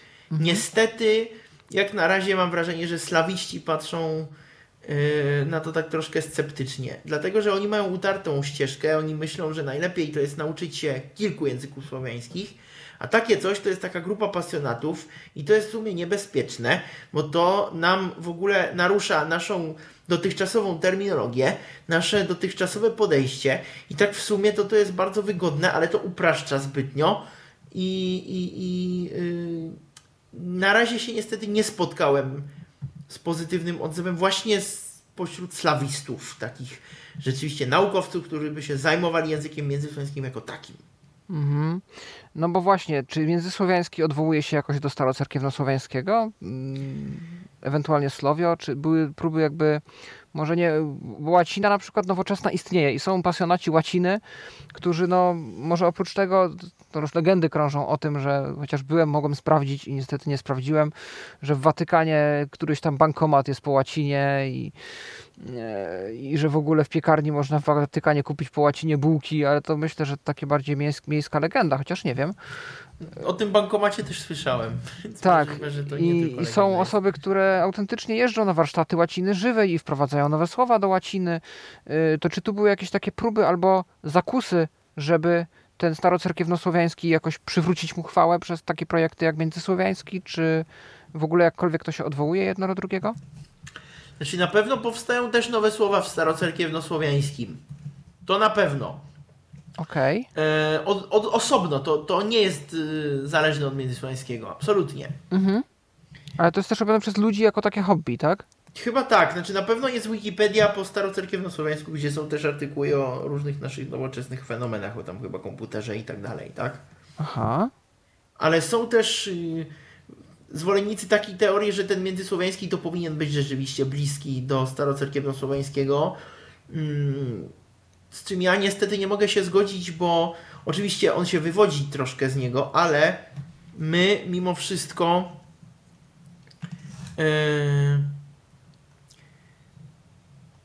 stawiamy głównie na zrozumiałość. Mhm. I starocerkiewnosłowiański miał formy albo litery, które y, wielu Słowianom, nawet znającym cyrylicę, znane nie są. I nie możemy sobie pozwolić na to, żeby wprowadzać na przykład, tak jak to się chyba, z tego co właśnie kojarzę, teraz nie chcę tutaj mówić jakieś głupoty, ale z tego co kojarzę, to niektóre te słowa w starocerkiewnosłowiańskim są też tworzone sztucznie na bazie źródeł słowiańskich, czyli na przykład komputer będzie jakoś tam tak jak my mamy pocitać po czesku, czyli maszyna tak. do liczenia tak naprawdę. Yy, nie jestem tego pewien, to znowu podkreślam, ale yy, są właśnie yy, tacy zwolennicy właśnie bardziej słowiańskiego, międzysłowiańskiego nawet niż są same języki słowiańskie i że takie słowa jak komputer, internet i tak dalej powinien mieć odpowiedniki słowiańskie, bo, bo to jest język słowiański. No tylko wtedy taki przeciętny Polak, Rosjanin, czy Chorwat, czy Czech przyjdzie i on nie będzie rozumiał, o czym się do niego mówi, dlatego że tego słowa nie będzie znał po prostu, tak?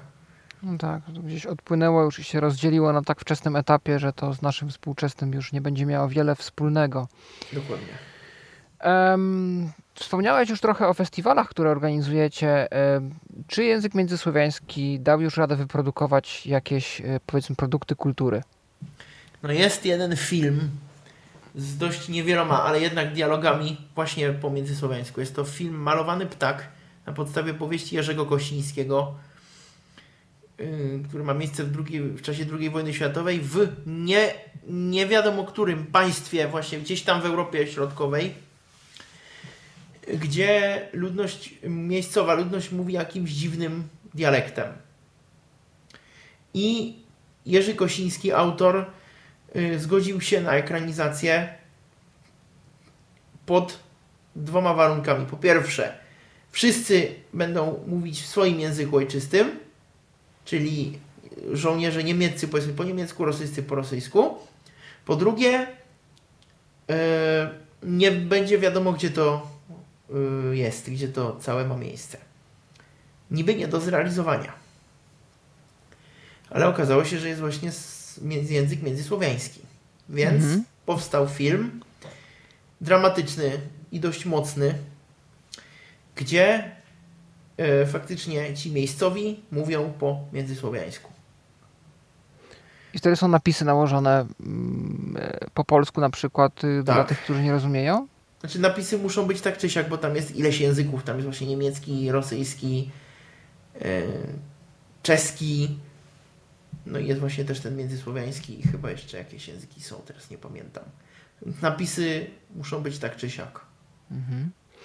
A kwestie muzyczne, bo wydawałoby się, że właśnie Słowian najbardziej chyba łączy muzyka i to muzyka ludowa, gdzie te motywy są y, dość podobne, y, chociaż instrumentarium czasami się różni, bo to inaczej troszkę zagrają y, nam Chorwaci, inaczej gdzieś bardziej na wschodzie, inaczej się gra troszkę u nas czy u was. Mhm.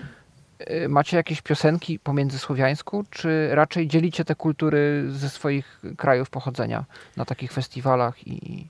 No, powstało po pierwsze parę tłumaczeń piosenek na międzysłowiański typu Hej Sokoły, typu e, Jugosłowenka, taka jest e, serbska, albo jeszcze wtedy jugosłowiańska piosenka e, i parę innych albo chociażby kolenda dzisiaj w Betlejem. Ale jest też już taka twórczość i nie jest dużo, ale jest już parę piosenek. Jedna z nich to jest właśnie piosenka, którą śpiewają partyzanci pijani w tym filmie. Aha. E, duszo moja, duszo moja, ja nie mogę spać. E, czyli moja droga, nie mogę spać. O dziewczynie, tak, która po prostu, e, no, która się podoba jakby to powiedzieć, podmiotowi lirycznemu, tak? Tak, tak. Mhm. I tam są dość dwuznaczne teksty.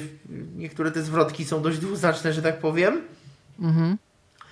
I jest też y, już parę utworów y, od członków naszej społeczności, na przykład z Discorda, o, o przyrodzie, o, o ziemi naszej, i nie pamiętam teraz o czym jeszcze, ale generalnie jest już, powstało parę piosenek po międzysłowiańsku, takich e, pierwotnie skomponowanych, napisanych po międzysłowiańsku, tak. No, miejmy nadzieję, że tego będzie powstawało coraz, coraz więcej. Może się uda kiedyś y, wydać płytę.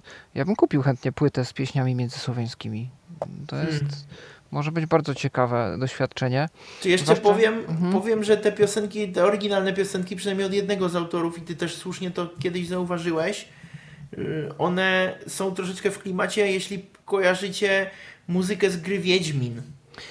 Tak, y, czy nawet z serialu, bo ten słynny utwór Grosza daje Wiedźminowi, nawet jeżeli ktoś się nie interesuje kulturą słowiańską, no to Wiedźmin bardzo mocno jest zakorzeniony w tych tradycjach słowiańskich i tak dalej, w wierzeniach, w różnych y, tych właśnie klimatach. No i ta muzyka jest też trochę taka mm, na tych lutniach, tak różne tam tak. właśnie ci bardziej typu Jaskier właśnie. I, I to piosenka, którą akurat ty mi kiedyś pokazywałeś, yy, to tak, wiem, że ona była właśnie w takim klimacie wiedźmińskim trochę, tak mi się to skojarzyło. Więc tutaj takie oczko do fanów Sapkowskiego. No i teraz myślę, że możemy wejść w to, na co może wiele osób tutaj czekało, czyli E, jak y, dla Ciebie ta praca właśnie jako członka komisji nowo tworzącego się języka wygląda z perspektywy osoby niewidomej? Ja sobie wyobrażam, że to, to nie może być trudne, bo no, język, czyli coś, czym mówimy, czyli w sumie wszystkie kwestie jakichś słów, gramatyki, no to gdzieś powstaje w naszej głowie. Wystarczy sobie gdzieś to wiem, spisać, z kimś się podzielić, e, ustalić to i po prostu propagować, mówić, pisać ja jako na przykład y, dziecko wymyślałem sobie jakiś swój taki język gdzieś tam z kolegami. Y, myślę, że to nie ja byłem, jedy, nie byłem jedynym, który się tak bawił na zasadzie, że y, tu z kolegą wymyśliłem sobie tajny język, który rozumiemy tylko my i nikt tam się nie będzie w nasze rozmowy gdzieś tam wtrążalał. No i właśnie, jak to wygląda, jeżeli już zabieramy się do czegoś takiego na poważnie? Czy są jakieś wyzwania, na przykład na które, co do których nie, nie podejrzewałbyś na początku, że, że będzie to wyzwaniem, a jednak okazuje się, że jest. A może to jest wszystko dosyć łatwe i dostępne? No nie wiem teraz skąd zacząć. Um... Tyle tego jest? Nie, no generalnie jest parę kwestii. Mm, mhm. Ja jestem e, też specyficznym użytkownikiem na pewno i komputera i smartfona, który jest świadomy różnych dziwnych znaczków, istnienia różnych dziwnych znaczków i to jest chyba największy problem na samym początku. Ja od zawsze, odkąd mam komputer, pracowałem z linijką brajlowską i wiedziałem, że jeśli w środku słowa pojawi się pytajnik, to nie zawsze musi to być pytajnik, tylko to może być na przykład nieznany znak jakiś właśnie, tak, tak mi to czytał kiedyś Joss. Mm, I trzeba sobie zobaczyć, który znak to jest y, w internecie, na przykład wyszukując go w Google i przyporządkować. Um, międzysłowiański akurat, tak jak większość języków słowiańskich piszących łacinką, y, ma parę liter z haczykami. Ma C, S, Z i S haczykiem.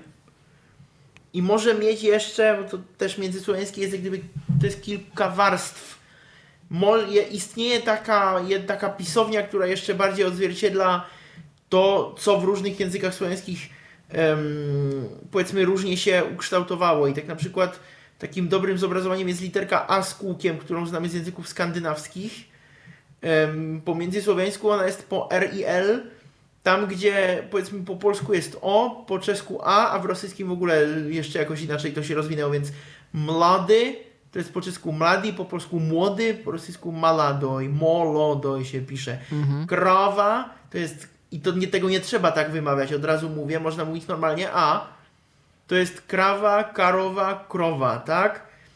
I takich liter jest ileś. No i jeśli y, język ma znaki z różnych języków, iluś, no to jest problem, czym teraz to czytać. No i ja na przykład czytać nauczyłem, że polskie E to jest na mojej linijce brajlowskiej czwarty, piąty i, i, i jeszcze z siódmym i ósmym punktem u dołu. A, I takich znaków jest parę, tak, które po prostu musiałem zapamiętać. I to mi nie, to nie było trudne. To po prostu trzeba było yy, zrozumieć, że to się pisze teraz tak, w tym, w tym brailu, który tam komputer mi proponuje, a to tak. Jeśli chodzi o łacinkę, to no międzysłowiański, ja przez długi czas czytałem go Josem, y, czeskim syntezatorem Hlas, który w jednej z późniejszych wersji miał tę zaletę, że po prostu jeśli był znak diakrytyczny, którego on nie znał, to on go nie omijał, tylko czytał to jak, jako ta y, literka bez diakrytyku, czyli na przykład A z tym kółkiem czytał jako po prostu A. Mm. Espik też nie, nie najgorzej daje sobie radę, nawet polski, ale na przykład czeski i słowacki też, czemu nie? Chorwacki. Najlepiej chyba czeski yy, albo słowacki, te dwa. Yy, no i akapela, yy, która ma różne yy, też słowniki, nawet cyrylicę ma akapela, bo między To prawda. Też, też cyrylicą. I właśnie przez y, kompromisy cyrylica jest jeszcze bardziej problematyczna dla osoby niewidomej niż łacinka, dlatego że ona ma kilka znaków z rosyjskiego, ale kilka znaków też serbskiego. Y, jest chorwacka synteza vocalizer Lana, która, która sobie radzi z tym. Nie czyta tego doskonale, ale czyta. Mhm. Y, Z tym, że no jakieś je to będzie e po prostu przeczytane i tak dalej, ale, ale generalnie czyta. Nie czyta tych starosłowiańskich. Yy, I tego właśnie nie, tego nie przeczyta żadna synteza i to jest to, o czym mówiłem, że w dzisiejszych czasach ten starosłowiański też z tego powodu nie jest y, dobry, nie, nie, jest dobry nie, nie jest dobrze iść w tę stronę, bo to jest po prostu niewspierane technicznie. Ym, I musimy, tak jak ja zrobiłem, stworzyć sobie słownik do tych liter. Ja to zrobiłem, ale ja wiem jak i nie możemy wymagać od wszystkich niewidomych, żeby tak zrobili. No tak, no znaczy to jest też trochę poniekąd zadanie, myślę, już mm, bonów, które mm, takich bardziej ogarniętych, które działają na rzecz studentów i mają na to czas i środki, żeby rozwinąć jakieś tymczasowe, jakiekolwiek chałupnicze rozwiązania do tego typu po prostu nietypowych przedmiotów, jak, jak SCS, gdzie no wiadomo, że ktoś całe życie raczej się tym nie będzie zajmował, chyba że w to pójdzie akademicko, Mhm. no a zdać trzeba, więc e, Tak. jakiś nawet prowizoryczny słowniczek na Tak. semestr czy dwa to wystarczy, tak? Tak. Mhm. No co jeszcze? Co jeszcze? Masz rację, że sam język jako język to nie jest duży problem dla osoby niewidomej. Teraz na przykład trwają prace wreszcie nad słownikiem takim, bo, bo kiedyś tworzył go jeden człowiek, albo później jeszcze kto inny, ale generalnie to były dwa niezależne słowniki, bardzo podobne do siebie, tworzone przez dwóch autorów, albo później, później już tylko przez jednego, ale jednego. Właśnie Jana van Steenbergena, a wcześniej jeszcze nasz kolega, nasz kolega Steven Radzikowski ze San Diego, Kalifornia się tym zajmował. Mhm. A teraz jest to zespół ludzi, którzy mają, no właśnie, tabelkę w Google. Dokument, w dokumentach Google, tabelkę, Mhm. która jest ogromna. Każdy język słowiański ma swoją kolumnę. Międzysłowiański ma swoją kolumnę. Tam są jeszcze jakieś, jakieś poprawki dopisane u dołu i tak dalej. No a jednak z tabelką osoba niewidoma nie poradzi sobie najlepiej, tak? Yy, jeśli ona jest duża. Tak, tak, im większy Nie, nie wydaje. Mm. Jasne. To są wszystkie narzędzia, których używacie? Czyli Discord, e, jakiś Google Docs, e, Facebook. Facebook. Macie wewnętrznie jeszcze jakieś narzędzia, których używacie do czegoś i nie wiem, z nimi się pracuje lepiej albo gorzej? Jakie, jakie E, narzędzia w ogóle pomagają? Jeszcze jest Telegram. Grupy na Telegramie są. Mhm. Jasne. Ale takie narzędzia tak poza tym chyba, chyba nie. Znaczy, był ta gazeta nasza internetowa yy, stała na, na systemie opartym o Joomla. Joomla, Joomla taki, taki tak, system tak. CMS. Mhm. Ale teraz niestety ta strona nie jest aktywna. Po prostu nikt nie dodaje nowe, nowych, nowych artykułów.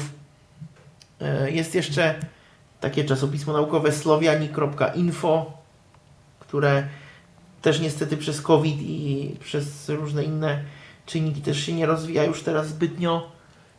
A jeszcze tam dwa lata temu było tych nowych artykułów całkiem dużo, tam dwa, dwa numery wychodziły rocznie. Ale Yy, no każdy z nas ma też swoje życie, tak? Jednak jest to nasz czas wolny. Mhm. Jeszcze co bym chciał powiedzieć, dlaczego wspominałem o tym, że jestem specyficznym użytkownikiem komputera i smartfona. No, dlatego, że pomiędzy słowensku trzeba też czymś pisać. I nie każdemu się chce. A mi się akurat chciało i napisałem układy klawiatur dla systemu Windows. Takie, że na przykład mamy yy, czeski albo no polski, polskiego akurat nie pisałem, bo nie było takiej potrzeby, bo już jest taki polski układ wielojęzyczny, gdzie te literki są. Ale powiedzmy czeski, chorwacki albo yy, serbski układ. Rosyjskiego też nie trzeba było pisać, bo jest i tak samo wschodniosłowiańskie są inne. Mhm. Ym, ale ja, ja na wszelki wypadek też je tu mam. Od siebie, przez siebie napisane. Ym, chcemy pisać po międzysłowiańsku na Windowsie. Instalujemy sobie taki układ. Mamy taki sam układ jak nasz i międzysłowiańskie literki są pod, pod, pod prawym altem. I na Androida akurat się tym zajął mój kolega, taki yy, z Łotwy, yy, który widzi normalnie, no i tu już to była kwestia programowania, ale napisał. A no i niestety są jeszcze na, na Maca też coś jest. Yy, przez Wojtemerungę napisane właśnie przez jednego z dwóch autorów języka, bo on ma Maca. Mm, na Linuxie z tego co wiem też można pisać jak się włączy odpowiedni układ, ale nigdy nie miałem Linuxa, nie znam się na tym, nie wiem do końca co trzeba y, włączyć. A, ale ja y, no właśnie się zająłem układami klawiatury na system Windows i też sam sobie zrobiłem taki układ na, na Androidzie yy, dla klawiatury na Bluetooth. Yy, Mhm. I może tutaj mam przewagę jako niewidomy, że ja nie widzę jak te znaczki wyglądają, a mam lepszy wgląd yy, co to technicznie jest, bo jak mi Espik powie synteza, że to jest znak i jakieś numerki, no to, to ja już znam jego wartość w kodowaniu i mogę sobie go znaleźć i dodać do tej klawiatury małą i dużą literę. Ym, jasne. Do, do tego stopnia jeszcze powiem ciekawostkę, że mamy kolegę z Białorusi, też niewidomego. Ty mówiłeś o tym tajnym języku, Mhm. Który twierdził, bo międzysłowiański można zapisywać też głagolicą i tak głagolica też jest w kodowaniu w tym Unicodzie. Yy, czyli w Głagolica, czyli to jest... standardzie. To jest pierwsze pismo Słowian, pierwszy alfabet Słowian, Aha. który właśnie stworzyli Cyryli metody. I do Jasne. dzisiaj jest używany czasami na przykład w Chorwacji turystycznie, bo tam były klasztory, gdzie się pisało i chyba do dzisiaj są, gdzie ci mnisi po prostu piszą głagolicą. Że niewidomi to w ogóle powinni nauczyć wszyscy się głagolicy i międzysłowiańskiego i pisać w ten sposób ze sobą, zrobić sobie jakiś jeden słownik i pisać w ten sposób ze sobą, bo w wielu komunikatorach się pokazują kwadraciki i, my, i widzący człowiek tego nie zobaczy, a niewidomy zobaczy, dlatego że nas nie obchodzi jak coś widać na ekranie, tylko nas obchodzi y, co to za znak, a to nam y, komputer przeczyta. No cóż, no to można by stworzyć takie tajne, zamknięte forum, tak samo jak pisać braillem w Unicodzie, tak? Tak. Też można. No, dla użytkowników monitorów brailleowskich żaden problem. E, e, właśnie, a propos tego e, pisma i, i wymowy tego języka, e, jak byś sobie wyobrażał sło- międzysłowiański syntezator mowy? No, my teraz na przykład działamy tutaj, czy my działamy, no powstał ostatnio na przykład RH Voice polski, więc tam e, Grzegorz i Zwonimir się napracowali nad polskim modelem językowym. Czy z międzysłowiańskim ma jakiś jeden konkretny szablon wymowy, czy każdy go powinien wymawiać z akcentem swojego języka ojczystego? Znaczy taki szablon istnieje, ale to jest właśnie ten problem, że niestety międzysłowiański ma ileś warstw. I międzysłowiański można wymawiać tak, tak powiedzmy w miarę mm, prosto, czyli mniej więcej tak jakby to, to, co mają wspólne języki słowiańskie plus powiedzmy polskie y albo rosyjskie i, i jakieś tam zmiękczające ie, dlatego że ono znowu ma znaczenie dla południowych Słowian głównie i że e może być twarde albo miękkie. Ale można też wymawiać te wszystkie rzeczy typu, tak jak wspomniałem, to o, albo na przykład e, które po polsku jest pięć, po, po słowacku peć, po czesku piet, po rosyjsku piać i na południu jest pet i tak dalej. I to są takie znaczki, które tak jak w kodzie źródłowym mogą służyć do, mm, do odzwierciedlania tak, tego, jak w którymś języku słowiańskim to słowo się ukształtowało. No w języku słowiańskim jest taka uniwersalna wymowa, i 5 po międzysłowiańsku to będzie albo w tej takiej normalnej wymowie, wymowie pet, albo w tej bardziej y, rozbudowanej to będzie piać z takim je, który jest właśnie gdzieś pomiędzy E, A, ja, no a Polak to to się musi domyślić, dlatego że nosowość polska jednak jest wyjątkowa tutaj, nietypowa. No tak. Mhm. I yy, pytanie teraz, w którą, w, który, w którą wersję idziemy? Ja już troszkę zrozumiałem, jak się robi na przykład takiego RH Voice'a i myślę, że można by nawet zrobić po prostu korpus tekstów po międzysłowiańsku, gdzie by ten ktoś, kto by potem y, je nagrał, wymawiał to tą bardziej rozbudowaną wymową. Y, dlatego, że i tak jeśli się napisze tekst tą, tą prostszą pisownią, to on będzie to wymawiał prosto, tak? Bo zobaczy E, no to mhm. nie będzie się zastanawiał, czy to jest E, czy IE z haczykiem, czy E normalne, tylko po prostu to będzie E i, on, i już, on wymówi E. Ale ym, nie możemy też zmuszać ludzi, żeby się uczyli tych takich właśnie głosek typu E i nie wiadomo czego. I na pewno jakaś dowolność w tej wymowie y, jest, byleby mówić jasno i wyraźnie, czyli na przykład właśnie Rosjanin, który powie gawarić, czyli mówić, pisze się govorić, po międzysłowiańsku mimo wszystko powinien powiedzieć govoriti. Bo mhm. on, to, bo to A, które w rosyjskim pochodzi z O nieakcentowanego, wielu Słowianom jest obce. Mm, I tak samo jednak Polak powinien, nie, nie, nie powinien wymawiać nosowo tych, tych nosówek, mimo że to, to się pisze jako E z ogonkiem i U akurat z ogonkiem.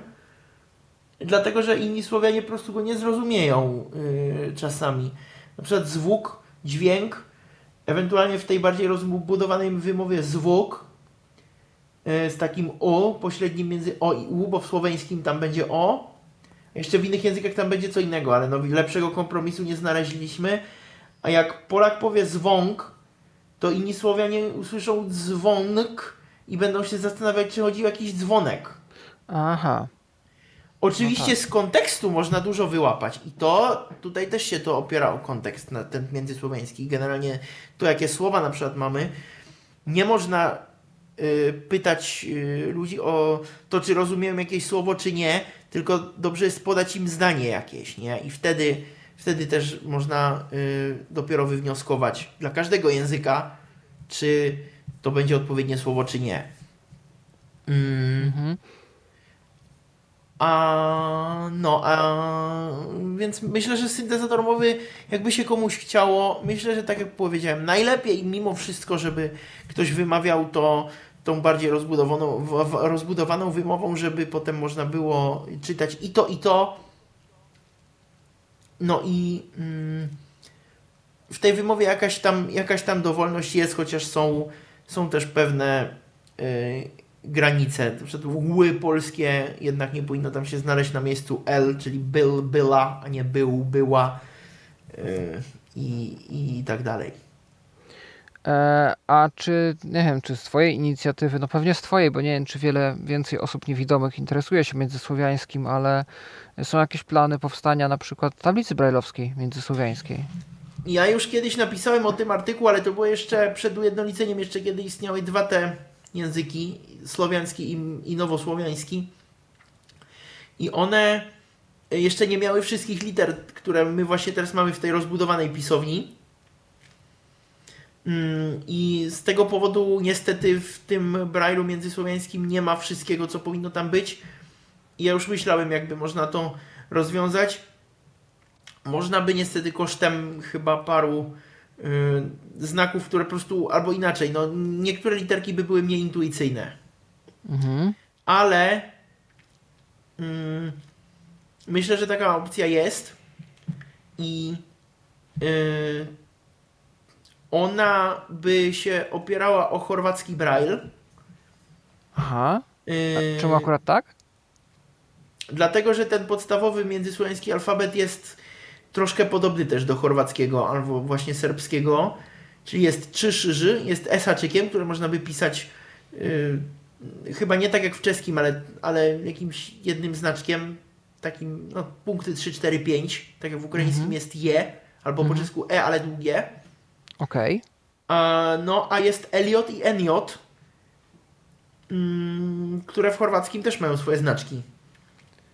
No W tak. cyrylicy są to jedne, to jest litera L i litera N w serbskim. No i to jest tak naprawdę to samo. Mhm. Więc tutaj y, myślę, że możemy wziąć to jako podstawę. A widziałbyś potencjał na wprowadzenie skrótów brajlowskich w międzysłowiańskim, jakichś kontrakcji? Mm, powiem tak. Ja, żeby w ogóle móc zacząć myśleć o jakichkolwiek skrótach brajlowskich, musiałbym się nauczyć któregokolwiek z tych systemów. Na pewno, tak samo jak każdy język może mieć skróty brajlowskie, tak samo i międzysłowiański mógłby je mieć, ale ja do dzisiaj nie opanowałem nawet. Wiem, że były jakieś em, próby stworzenia czeskich skrótów brajlowskich, ale my tego, nie, my tego nie używamy w ogóle dzisiaj. A nawet za komuny już były używane tylko takie, takie parę skrótów dla tam OU, AU i CH. Nie było żadnych skrótów takich ortograficznych, kontekstowych, tak jak wy macie na przykład ten system w polskim stopień stopień moment, to jest stopień pierwszy czy drugi? Stopień drugi, tak? Tak, że całe słowa Tak. są, y, że C na przykład to jest człowiek, tak? Y, Tak i Ja też różne to bardziej inne. No kojarzę z opowieści. Mhm. Po angielsku, w angiel, na angielski można to zobrazować, bo jednak te angielskie skróty są bardziej znane. Tak. Yy, gdzie chyba A to jest any, B to Mhm. jest but, Tak. had, have i tam jeszcze z różnymi, powiedzmy piąty punkt plus litera to będzie jeszcze jakieś inne słowo. Mm, Inna sprawa, że skróty brajlowskie powstawały w czasach, kiedy nie było komputerów i trzeba było oszczędzać papier, a dzisiaj mamy linijki brajlowskie i książek brajlowskich nie tak często jednak się potrzebuje.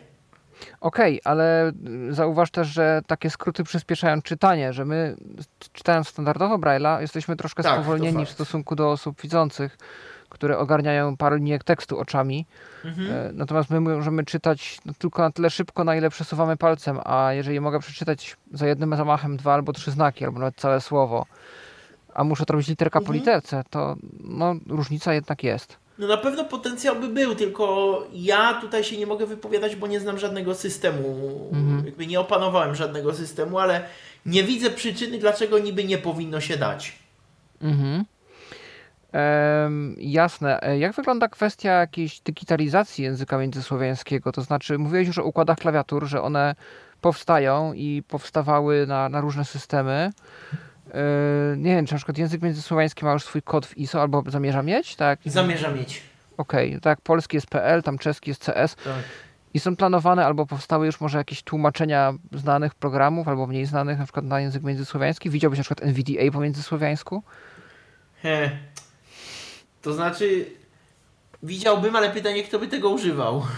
Też się zastanawiałem nad tym, zanim to pytanie zadałem, ale mi przyszło do głowy, gdyby dwóch Słowian chciało sobie udzielić wsparcia technicznego A, i żeby się odnaleźć wzajemnie w tym interfejsie, żeby każdy mógł znaleźć te same opcje, ewentualnie jakieś posyłać zrzuty ekranu w razie dyskusji technicznych, żeby była jakaś wspólna rama, o którą można by oprzeć potem to, że okej, to ta opcja u ciebie jest tu, no to u mnie też tu jest, albo ten sam błąd mi wyskakuje tu, a tam. No sens by to miało i można by to też wprowadzić do SPIKA jako język. Ja niestety się na tym nie znam, ale gdyby się komuś chciało, to by mógł opisać to fonetycznie, tak? I generalnie SPIK by wtedy mógł być też mieć wersję międzysłowiańską, czytającą łacinkę i cyrylicę. Mhm. A programów nie wiem, czy powstało jakieś tłumaczenie. Na pewno jest mały książę po międzysłowiańsku. A, czyli książki jakieś już tłumaczone też są. Tak. Okej. E, Audiobooki może jakieś? E, No ten mały książę teraz też już jest jako, znaczy on jest na YouTubie Aha. po prostu naczytany, nagrany przez, przez Michała właśnie. Michała Swata z Poznania. No to taki so- solidny kawałek lektury, to nie jest tam opowiadanie na 5 minut, więc yy, no myślę, że yy, warto też, zwłaszcza, że większość z nas raczej z historią jest gdzieś tam zapoznana, więc... Tak, i Biblia, chyba część Biblii jakaś była, nie pamiętam teraz już która. Mhm, Na pewno coś Em. jest. jasne. Yy, czy są jeszcze jakieś aspekty, które warto wziąć pod uwagę, nie widząc, jeżeli chce się, nie wiem, albo uczyć, albo no, pomóc w współtworzeniu międzysłowiańskiego? Hmm.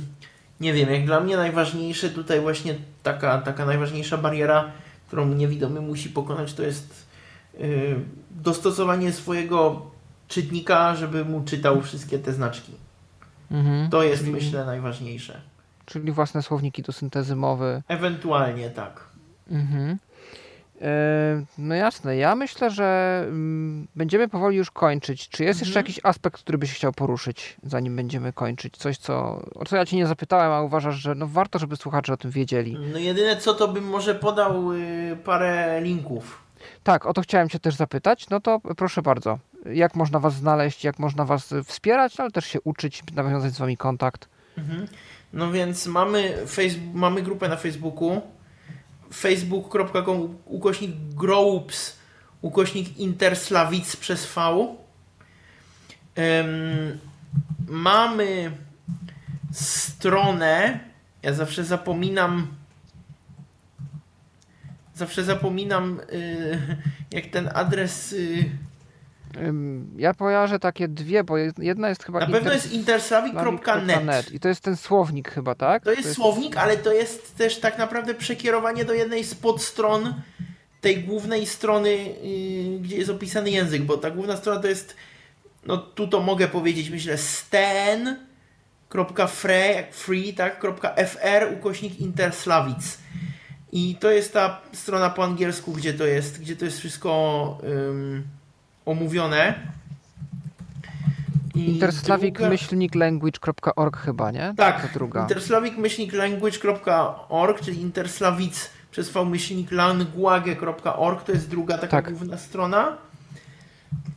I jeszcze jest ten, ten sam powiedzmy słownik, ale w tej chwili już działający y, na podstawie właśnie współpracy.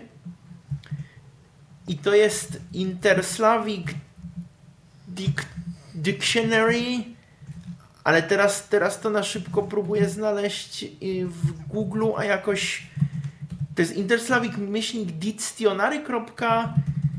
chyba com, ja to zaraz To ja jeszcze tak zapytam e, przy okazji, Roberto, bo ty wspominałeś o tym, że e, stworzyłeś sobie słowniki do NVDA, stworzyłeś jakiś tam układ klawiatury do pisania. Czy jest e, opcja, albo czy może już gdzieś to jest publicznie dostępne? No bo skoro takie rzeczy są, to może dla niewidomych byłoby fajne, żeby się tym gdzieś publicznie podzielić. e, układy klawiatury są. Y, Tak, to może byś mógł podać też w komentarzu potem pod audycją Tak. Dokładnie. do tego, co teraz, do Dobrze, tego, co teraz oczywiście. nie możesz znaleźć na szybko. i do Dobra, tego, ja już znalazłem. Jest to, jest to interslavic myślnik dictionary dictionary.com. Jasne. ale y, no, klawiatury są na, na takiej mojej stronce tutaj na naszym serwerze, bo nie, nie no to by mi pewnie ktoś musiał zrobić jakiś, y, jakiś y, prostszy adres. Y, podam w komentarzach, natomiast no, moja ksywa tutaj, jako że mam y, rodzinę na Sycylii, no to jest Siciliano i ta strona jest tyflonet.com ukośnik Siciliano, S-I-C-I Liano, Siciliano, ukośnik klawiatury przez V. I tam można pobrać układy klawiatury dla Windowsa. Mhm. Są tam też linki do takich klawiatur, do układów powiedzmy dla tych języków, dla których nie ma, to są linki, ym, znaczy dla których nie ma, dla których ja nie napisałem, bo nie trzeba było, to są właśnie linki, yy, skąd można pobrać te, te już istniejące. A co z tymi słownikami do NVDA? Jest to gdzieś dostępne? Nie, ja tego jeszcze nie publikowałem, bo to są słowniki dla mnie i tam dla siebie na razie to stworzyłem i to Rozumiem. jest też do konkretnego, to jest do RH Voice'a, do rosyjskich głosów RH Voice'a, a może na przykład ktoś by chciał to mieć pod swoim syntezatorem. Mm, Ja, żeby nie musieć robić całej cyrylicy, to zrobiłem sobie to właśnie do rosyjskiego RH Voice'a, do konkretnych głosów E, i na razie po prostu jest to tylko dla mnie. I teraz nie pamiętam, czy można zrobić coś takiego, żeby to było globalnie dla całego NVDA, ale nawet jeśli tak, to też trzeba by było ostrożnie, bo no właśnie, każdy potrzebuje co innego i każdy co innego używa i na przykład yy, no, polski SPIK przeczyta cze, C z haczykiem jako czy, ale Syntok czy nawet RH Voice, o, RH Voice polski, przepraszam, on przeczyta, ale Syntok nie przeczyta yy, i inne polskie syntezatory też nie przeczytają doskonale, a Capella jeszcze przeczyta, ale Vocalizer już nie na przykład. No i jeden takiego czegoś potrzebuje w słowniku, a drugi nie. Więc No. Więc Trzeba wytworzyć pod konkretne syntezatory znowu, konkretne... No nie no, najprościej będzie po prostu, żeby w przyszłości powstał syntezator jakiś, e, tak, ja bym zaczął od tego. Espika nawet. No, Tak, do odczytania e, międzysłowiańskiego. No i zdaje się, że macie też społeczność na Discordzie, o której tak, ale ona ma dość taki trudny do zapamiętania link. Jedyne co mogę zrobić, to dać do komentarza albo na Facebooku w tej grupie, o której wspomniałem, to tam można znaleźć y, mój post z odpowiedziami na, częście, na często, często zadawane pytania. Mhm. Tam jest link. O, ten post jest po międzysłowiańsku. I tam jest właśnie link do, yy, do Discorda. I jeszcze jest też druga taka strona na Facebooku nasza, gdzie dajemy tylko po prostu różne nowości, takie to nie jest grupa jako taka. I ta strona to jest facebook.com ukośnik Interslavic Official. Interslavic przez V Official. Jedno słowo. Tak, jedno słowo, tak. Jasne, no to y, te linki też dołączysz na pewno w komentarzu. Tak, i jest jeszcze Twitter. MS Portal. Małpa MS Portal. Komedziusłowiański portal. I to są informacje takie o języku, czy to jest jakiś projekt bardziej newsowy? To jest to języku. świata. Myśmy Aha. kiedyś chcieli, że ja chciałem, ja z tym zacząłem. Y, Publikowałem y, różne tłumaczenia, krótkie tłumaczenia wiadomości i tam zawsze było podlinkowane źródło. Ale potem znowu zabrakło czasu, były inne ważniejsze rzeczy i mm, skończyło się na tym, że teraz tam po prostu publikujemy, jeśli coś nowego się y, stanie w projekcie, Mhm. w języku i w projekcie wokół niego. Jasne. A czy macie jakąś możliwość wsparcia finansowego tego, co robicie? Czy wy działacie kompletnie non-profit i nawet jeśli to jest hobby i nawet jeśli po prostu poświęcacie na to prywatny czas, to no nie zbieracie żadnych datków na, na rozwój projektu, na to, żeby w to jakoś tam coś No na razie właśnie nie zbieramy i powoli zaczyna być to problem. Mhm. Y, Jest to, to o tyle wrażliwa kwestia, że nie możemy brać od państw, dlatego że jeśli weźmiemy od któregoś państwa zachodniego, to Rosjanie powiedzą, że jesteśmy przeciwko nim, a jeśli weźmiemy od Rosji, to wszyscy inni powiedzą, że jesteśmy przeciwko nim. No, zwłaszcza w obecnym klimacie politycznym to, To swoją drogą. problematyczna niestety. kwestia. Mhm. Tak. Ale Michał Swat, ten, o którym już nieraz tu wspomniałem, wspomniałem planuje założyć sobie Patreona na YouTubie. I O. tam pewnie można będzie jakoś nas wesprzeć. Okej, no to jakby coś się w tym temacie zadziało, to możesz również do komentarza dopisać wtedy link do, do Patreona Mhm. y, i będzie można Was wesprzeć.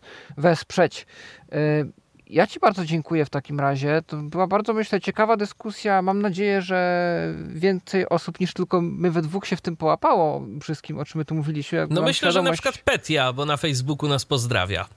O, no to, to, my, też, to my też pozdrawiamy. Nie wiem, jak to po międzysłowiańsku. Pozdrawiajmy, pozdrawiajmy Cię serdeczno. Mhm. Radujemy się, y, że nas słuchajesz. Y, no i, i fantastycznie. Y, Takim razie. Yy, No i yy, ja Ci raz jeszcze dziękuję, Roberto, tutaj za uczestnictwo. Również dziękuję, chwala za tu, możliwość i, i mają nadzieję, że jesteśmy zainteresowali jeszcze wyższe ludzi projektom medziusłowiańskiego języka. Pridrużajcie się k nam, przychodźcie, do naszego obciestwa i wieru, wieruję, że wszyscy zajedno będziemy mogli y, stworzyć něco, co pomoże Słowianom w komunikacji. Dobrą I- noc, dobranoc. I ja również dziękuję. Paweł Masarczyk yy, przy mikrofonie. Mm, Do usłyszenia. Chwala, dobrą noc. Pozdrawiam. Był to Tyflo Podcast. Pierwszy polski podcast dla niewidomych i słabowidzących. Program współfinansowany ze środków Państwowego Funduszu Rehabilitacji Osób Niepełnosprawnych.